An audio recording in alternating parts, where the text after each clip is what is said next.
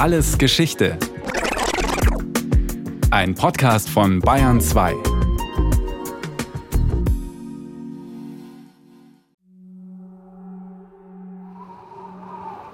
Erfahrene Seeleute erkennen das Wesen des Windes an seinem Klang. Je tiefer seine Stimme, desto stärker der Sturm. Bei Windstärke 9 brüllt er. Doch wirklich ernst wird es, wenn er stöhnt. Die tiefen Höllentöne über der See vor Cape Cod am 18. Februar 1952 dürfte keiner der Beteiligten je vergessen haben. In jener eisigen Winternacht wirft ein Orkan an der Ostküste der USA bis zu 20 Meter hohe Wellen auf. Und tatsächlich geht bei der Seenotrettungsstation der Küstenwache in Chatham schon bald ein Notruf ein. 48 Kilometer von der Küste entfernt ist ein Tanker auseinandergebrochen. Zwei Schiffe der Coast Guard eilen zu Hilfe. Kurz darauf entdeckt das Küstenradar der Station, ein zweiter Tanker ist geborsten, auf der anderen Seite der Halbinsel. Der Besatzung ist es nicht gelungen, einen Notruf abzusetzen. Sind überhaupt Überlebende an Bord?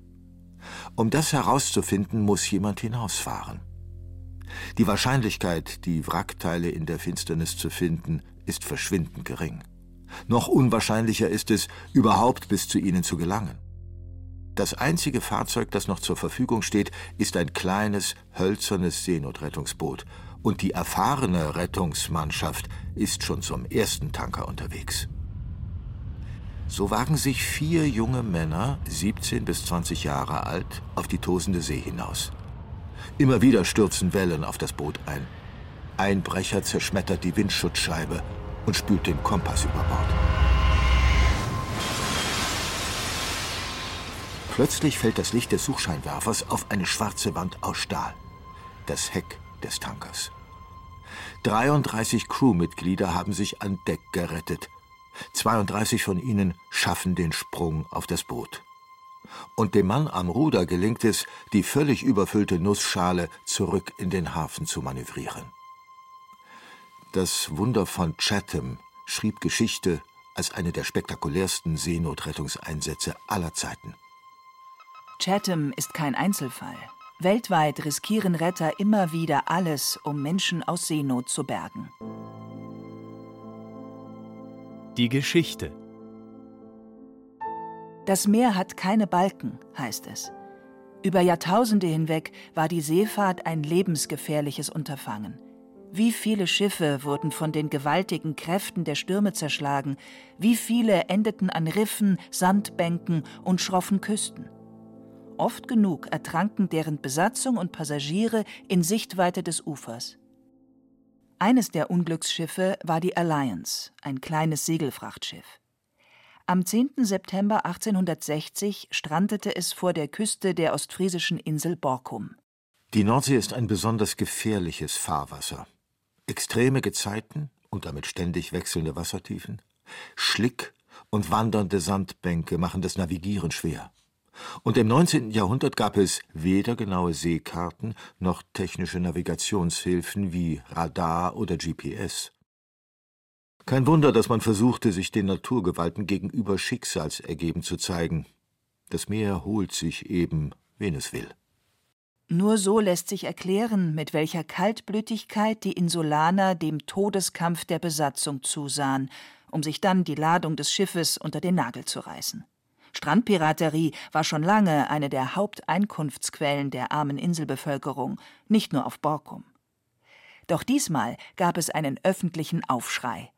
In den 1860er Jahren scheint sich langsam aber sicher ein Bewusstsein für mehr Menschlichkeit Bahn zu brechen. Dieses Jahrzehnt bringt der Welt grundlegende soziale Durchbrüche.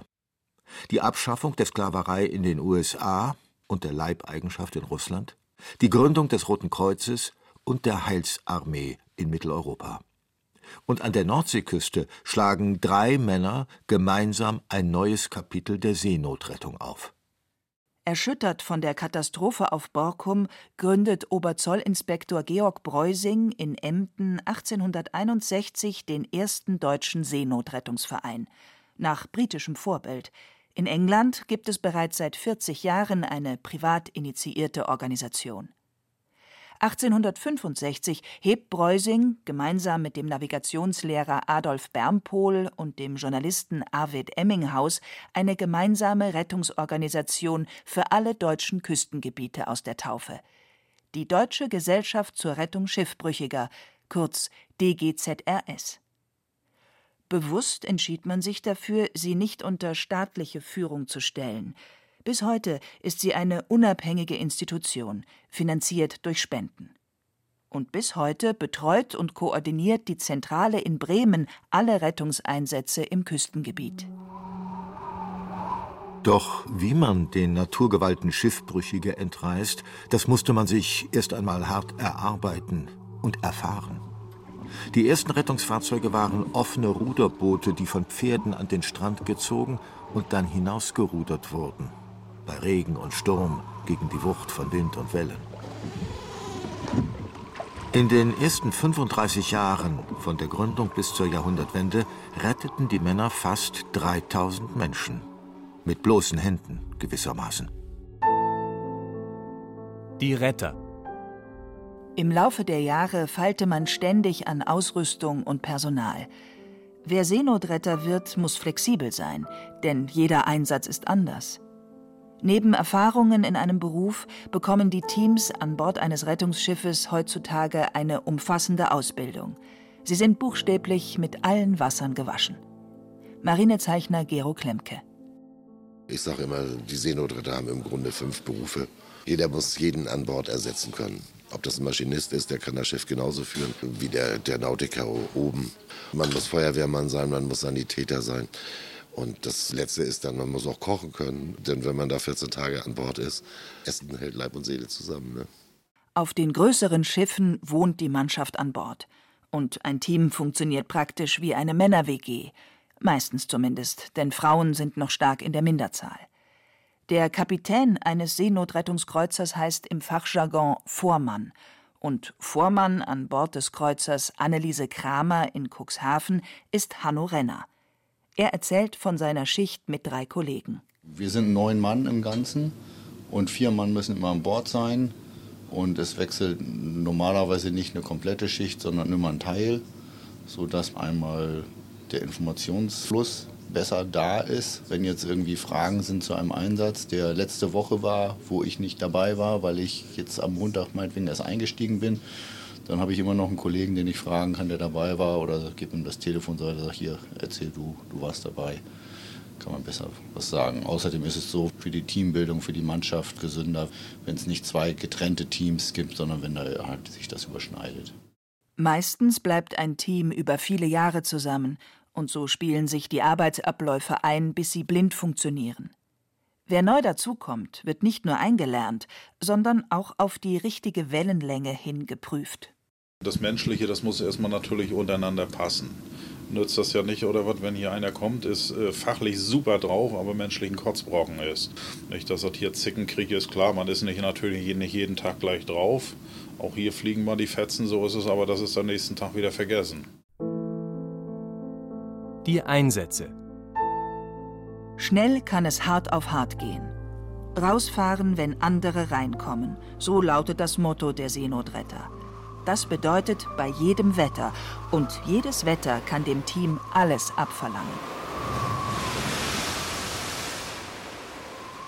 Bei Schlechtwetter ist alles irgendwo riskant und gefährlich dass die Schiffe nicht gegeneinander stoßen. Die Arbeit an Deck für die Besatzung, für die Kollegen ist dann einfach riskanter, weil das Schiff bewegt sich und das kriegt man ordentlich Schräglage und da kann jemand auch mal ausrutschen, den Halt verlieren oder so. Und da muss man sich dann entsprechend sichern, angefangen von der Schutzausrüstung, von Überlebensanzügen, Rettungswesten, im Bedarfsfall eben auch mit, mit einem Livebelt, dass man sich einpickt. Die See hat keine Balken. Ne? Das ist dann alles in Bewegung und das stellt dann halt entsprechend hohe Ansprüche an Material und an Besatzung. Brenzlig wird es dann vor allem beim Umsteigen vom Rettungsschiff auf den Havaristen, so nennt man ein Schiff in Seenot. Thorsten Brumshagen hat als Bordsanitäter auf der Anneliese Kramer schon so manche kritische Situation erlebt. Übersteigen ist so mit der schwierigste Part. Oder nicht der schwierigste, wir der gefährlichste Part. Egal, ob wir auf ein Containerschiff rauf müssen oder auf ein Passagierschiff rauffahren, es passiert alles während der Fahrt. So, und die Schiffe, die sind nicht ruhig, so beim Auto fahre ich rechts ran, trete auf die Bremse und kann aussteigen. Hier nicht. Hier muss ich mich voll auf den Schipper verlassen, in dem Moment, wenn ich übersteigen tue. Und so ist es eben so mit den vier Leuten hier. Einer muss sich 100% auf den anderen verlassen können, sonst funktioniert die ganze Geschichte hier nicht. Das erfordert von allen Fingerspitzengefühl. Manchmal geht es um Millimeter. Um mehrere Menschen von einem anderen Schiff zu bergen, muss der Navigator immer wieder ans Schiff heranmanövrieren. Jedes Mal kann es schiefgehen, und es liegt in seinem Ermessen, wie oft er es versucht. Doch es gehört zum ungeschriebenen Gesetz der Seenotretter, niemanden im Stich zu lassen.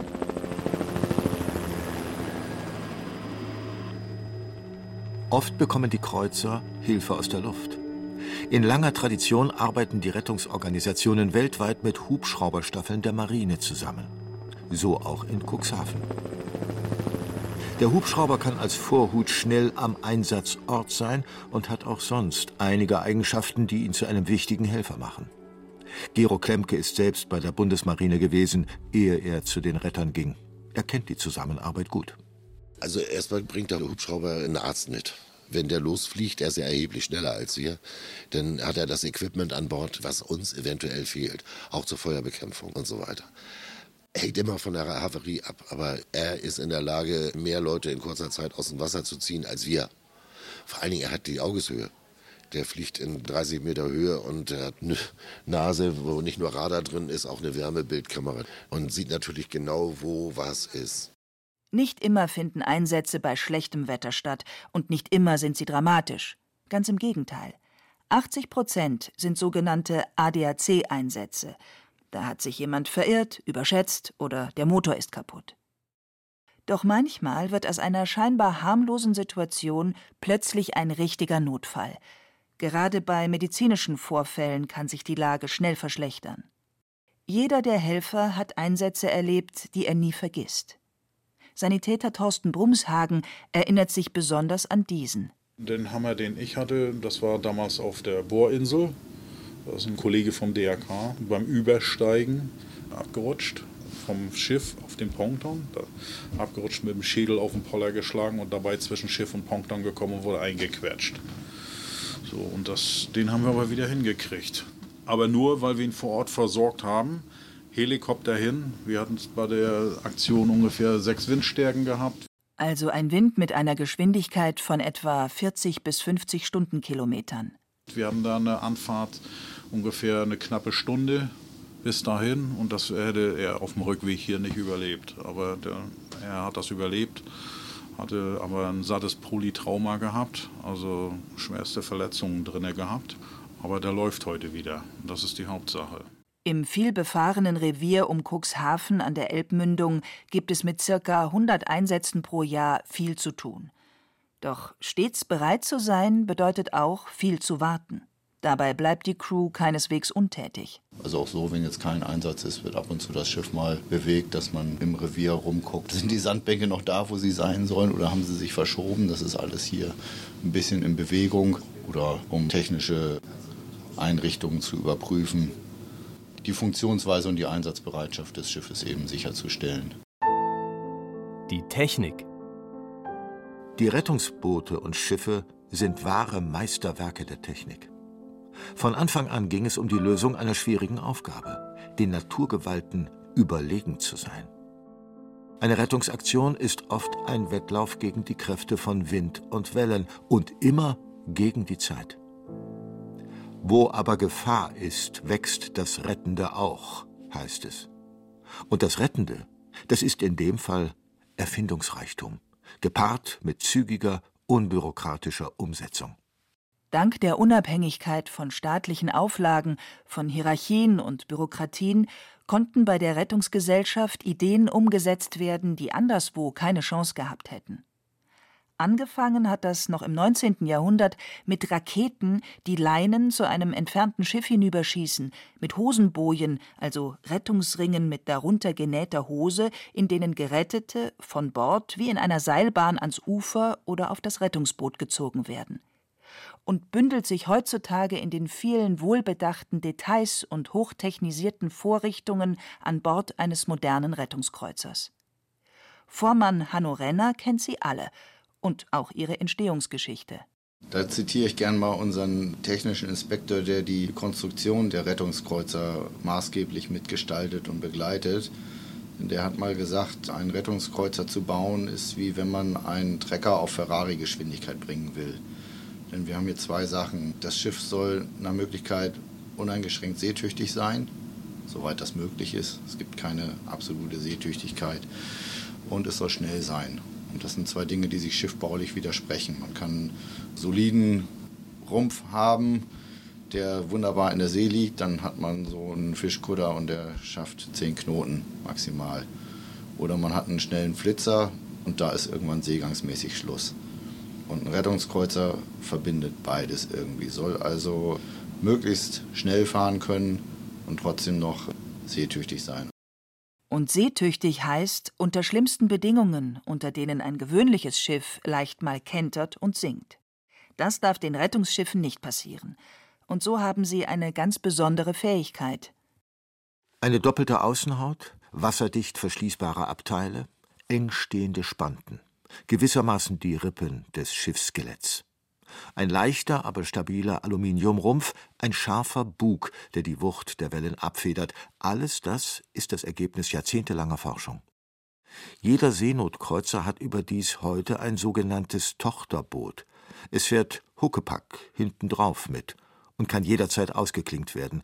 Ein flaches, flinkes Vehikel, ebenso seefest wie das Mutterschiff und eine große Hilfe beim Bergen von Menschen. Alle Seenotkreuzer sind als Selbstaufrichter konzipiert. Das ist so eine Überlebenssicherung. Das heißt, wenn das Schiff von einer großen Welle, Monsterwelle, was auch immer, Grundsee getroffen wird, dass er umkippt. Ein normales Schiff, wenn es dann erstmal umgekippt ist, kentert, bleibt Kiel oben liegen, dann läuft es über irgendwelche Verschlüsse voll und wird früher oder später untergehen. Und dann war es das. Ein Rettungskreuzer wird sich, wenn die Schiffsverbände dieses Umwerfen halten, also jetzt da kein kein großes Loch im Schiff entsteht, dann richtet er sich wieder auf. Der Aufbau erzeugt so viel Auftrieb und das geht relativ schnell. Innerhalb von einigen Sekunden, wie ein Stehaufmännchen, richtet sich das Schiff wieder auf. Bei der Konzeption neuer Schiffe werden die Rettungsteams mit ihren Erfahrungen immer in die Planung mit einbezogen. Sie wissen, was benötigt wird, und sie prüfen, was sich bewährt. Die Konstrukteure können das also gleich mit berücksichtigen oder zumindest in ihre Überlegungen mit hineinnehmen. So wurde die Deutsche Gesellschaft zur Rettung Schiffbrüchiger im Laufe der Jahre zu einer weltweit führenden Institution in der Entwicklung von Schiffstechnik. Schön anzusehen sind die Schiffe allemal. Doch vor allem jedem, der in Seenot ist, wird der weiße Bug mit dem rot-weißen Schriftzug ein höchst willkommener Anblick sein. Die Ethik. Seit jeher gilt auf See, jedem wird geholfen, ohne Ansehen von Nationalität, Rang oder politischen Umständen. 1910 wurde auf der ersten diplomatischen Seerechtskonferenz in Brüssel aus dem ungeschriebenen Gesetz eine bindende Vereinbarung. In Artikel 11 des sogenannten Übereinkommens zur einheitlichen Feststellung von Regeln über die Hilfeleistung und Bergung in Seenot heißt es Jeder Kapitän ist verpflichtet, allen Personen, selbst Feindlichen, die auf See in Lebensgefahr angetroffen werden, Beistand zu leisten, soweit er dazu ohne ernste Gefahr für sein Schiff und für dessen Besatzung und Reisende imstande ist. Gerade auf hoher See, wenn professionelle Retter nicht in der Nähe sind, ist ein Schiff in Reichweite oft die einzige Hoffnung. Die Überlebenden der Titanic-Katastrophe etwa wurden von einem herbeigeeilten Passagierdampfer gerettet. Im Krieg half man aufgrund dieser Regelung bei Seenot auch dem Feind, sofern es möglich war. So kam es mitunter zu absurden Szenen. Erst versenkte man das gegnerische Schiff in Grund und Boden, danach fischte man die im Meer treibenden Menschen aus dem Wasser. Das Meer kennt keine Grenzen, und so setzt man bei der organisierten Seenotrettung auf internationale Zusammenarbeit. 1954, bei der 100-Jahr-Feier der britischen Seenotrettungsgesellschaft, schlossen sich Organisationen aus verschiedenen Ländern der Welt zu einem Netzwerk zusammen. Als internationales Symbol prangt auf Rettungsfahrzeugen heute weltweit das rot-weiße Kürzel SAR. Es steht für Search and Rescue, den Such- und Rettungsdienst. Der Ausblick. Die Seefahrt ist heute dank technischer Entwicklungen sehr berechenbar geworden. Mit Hilfe von Karten, Radar, GPS, stabilen Baumaterialien und Konstruktionen kann man sich auf See im Vergleich zu früher sehr sicher fühlen. Warum wird die Arbeit für die Retter dennoch nicht weniger? Die Antwort mag paradox klingen, gerade weil man sich so sicher fühlt. In der Handelsschifffahrt wird immer mehr an Wartung, Personal und Ausbildung gespart. Und dann sind da die Spaß- und Sportsegler – die gab es im 19. Jahrhundert noch nicht. Heute machen sie 80 Prozent des Schiffsverkehrs vor den Küsten aus. Leicht verschätzen sich unerfahrene Hobbykapitäne oder scheitern an der Technik ihres Bootes. Und verlassen sich darauf, es wird schon jemand kommen.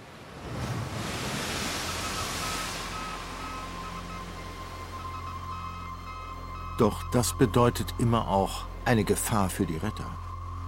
Am 23. Februar 1967 bricht ein Orkan über die Nordseeregion herein und überrascht die Skipper, damals noch hauptsächlich Fischer. Gleich mehrere Schiffe funken vor Helgoland Seenot. Die vier Männer an Bord des Rettungskreuzers Adolf Bermpol müssen entscheiden, wem sie zuerst helfen. Drei Fischer bergen sie von einem Kutter. Dann hört man nichts mehr von ihnen. Später finden Kollegen den unversehrten Kreuzer, doch die Besatzung ist fort, in die See hinausgespült von einer großen Welle. Rund 1000 Festangestellte und ehrenamtliche Helferinnen und Helfer der Deutschen Gesellschaft zur Rettung Schiffbrüchiger haben in 150 Jahren 81.000 Menschen aus Seenot gerettet. 45 Seenotretter sind dabei ums Leben gekommen. Sie eilen jederzeit herbei, und sie betonen immer, im Notfall bitte nicht zögern, um Hilfe zu rufen. Doch bevor man sich als Freizeitskipper allzu leichtsinnig aufs Meer begibt, gilt es zu bedenken, die Frauen und Männer der Rettung riskieren im Zweifelsfall ihr Leben. Das war alles Geschichte, History von Radio Wissen aus der Staffel Rettung. Diesmal mit der Folge Hilfe auf hoher See von Christiane Neukirch. Gesprochen haben Hemmer Michel, Andreas Neumann und Benedikt Schregle. In der Technik war Peter Preuß, Regie Martin Trauner, Redaktion Nicole Ruchlack. Und von uns gibt's natürlich noch viel mehr. Wenn Sie nichts mehr verpassen wollen, abonnieren Sie den Podcast Alles Geschichte, History von Radio Wissen unter bayern2.de slash allesgeschichte und überall, wo es Podcasts gibt.